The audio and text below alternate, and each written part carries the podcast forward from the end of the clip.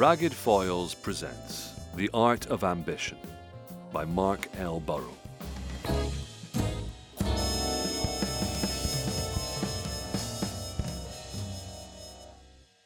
Chapter 3.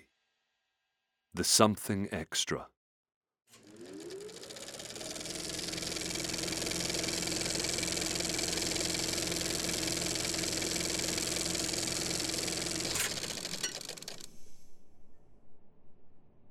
Generations of my family have never ever left New York City.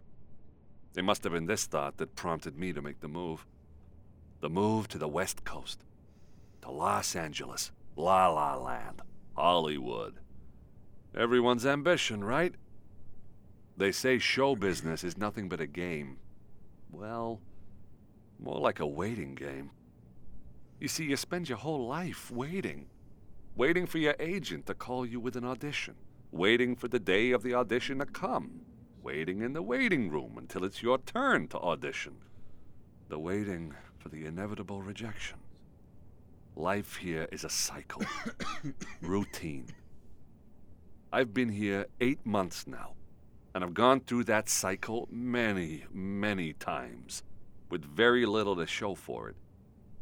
I've had a few parts as an extra. Now I'm looking for that something extra. In fact, I'm at an audition right now, sitting in this waiting room, surrounded by dozens of people who look exactly like me. My last part a few weeks ago was guy at the coffee shop. My role was to read the newspaper.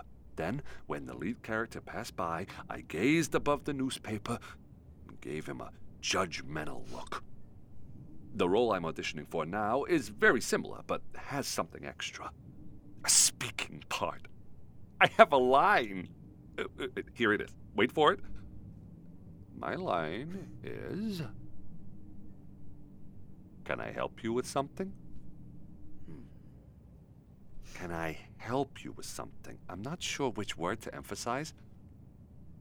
Can I help you with something? Can I help you with something? Can I help you with something? Can I help you with something? Can I help you with something? I don't know. I'll keep the line going through my head until I'm called in. LA can be a very lonely place. In New York, there are so many different individuals to meet. Here, everyone is the same. Like this waiting room, I feel like a pet budgerigar stuck in a cage with only a mirror for company. The only difference is in this waiting room cage, there are dozens of mirrors for me to look at. Everywhere I look, I see a kaleidoscope of mirrors. This role is man on bar stool in some dark thriller action movie. All of us here are brunettes of a similar age, all wearing black leather jackets and a white shirt. I'm minding my own business, staring into my beer, only glancing up to check the rolling news on the TV behind the bar. Then enters the bad guy of the movie. He passes me, stops, glares at me. Then I go, "Can I help you with something?" The bad guy considers my question for a brief time before heading on to the restroom. And that's my scene. I don't even know what happens next in the movie. Perhaps whoever gets this role has the opportunity for something extra. Perhaps he's in the scene when the bad guy comes out of the restroom. Yeah. This is a lonely place. Just look around this waiting room. Everyone's the same. Oh, there goes another one. Leaving the audition room, and some other guy's name is called, and he marches in. It's been like this for an hour now. You know, I remember one audition. I was seated. I sat cross-legged to look confident yet comfortable. I read a page of the script with one of the casting panel. She was really hot, which put me off. The flirting seemed to go well, but went against me in the audition. When I got up to leave, my right foot was numb. It had lost circulation. My foot had fallen asleep. I thanked everyone and literally limped out of the audition room. No joke. I mean, no one's going to get a part having limped out of the audition room, are they? I didn't even get a phone number. Like everyone in this waiting room, when they complete their audition, they will go to their day jobs. Most are waiters. I work in a diner as a cook. It's very handy for auditions. I work in the mornings and lunchtimes and try to get auditions for early afternoons. I'll tell you something, I can't manage this routine for the rest of my life. I've been here the best part of a year, and if I don't get this part, I don't know. It was my ambition to come over here, and even if I don't make it, I've still fulfilled this ambition. I'd rather go back to New York having tried and stay here living in a crummy hostel and being lonely for another year. So this is it. Imagine. I could be on the Late Late Show. How did I make it? Well, I was in this dark thriller action movie. My initial role was a one-line part as Man on Barstool. I nailed the part and got offered the role in the movie. The rest is history. Oh, wait. Was that my name they were calling? Excuse me. Yeah, that's me. Sorry. They were calling for me. Audition time, waiting room time, finally over. The woman at the audition door has a familiar smile that immediately makes me feel at ease. Wait, I've met her before. We both exchanged confused looks as I enter the room. Inside, the panel of four are seated. She joins them. We have met before. Their words echo. A guy in a suit points towards a bar stool and a high table with an empty beer jug.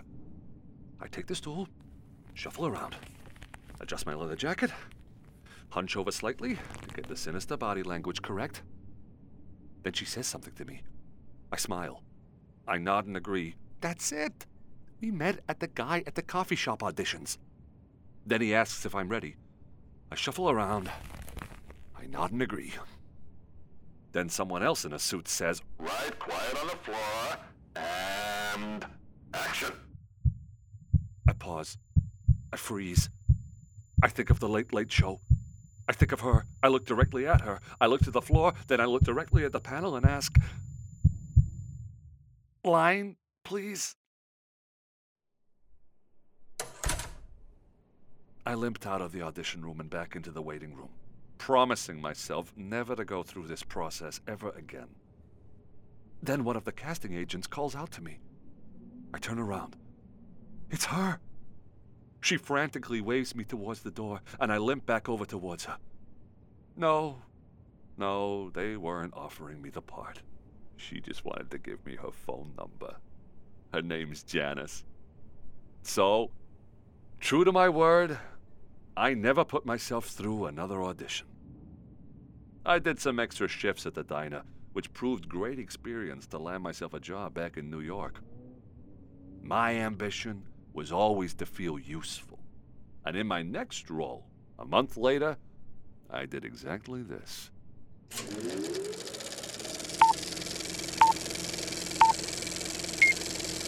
And action!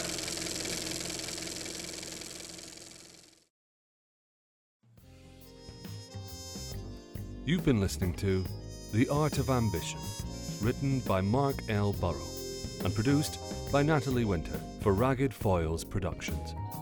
It starred Joshua Manning and was directed and edited by Thomas Mitchells. The theme tune was composed by Barrie Bignold. Additional SFX and music sourced from BBC Sound Archives, Incompetech.com and Freesound.org. Please see the show notes for individual attributions. If you enjoyed this production, please consider leaving us a review or telling your friends, as it helps other people find us. You might also like the Ragged Scratch Podcast, the audio drama new writing podcast by Ragged Foils that The Art of a Doorman originally aired it. You can find us online at raggedfoils.co.uk or at Ragged Foils across Facebook, Twitter and Instagram. Thank you for listening.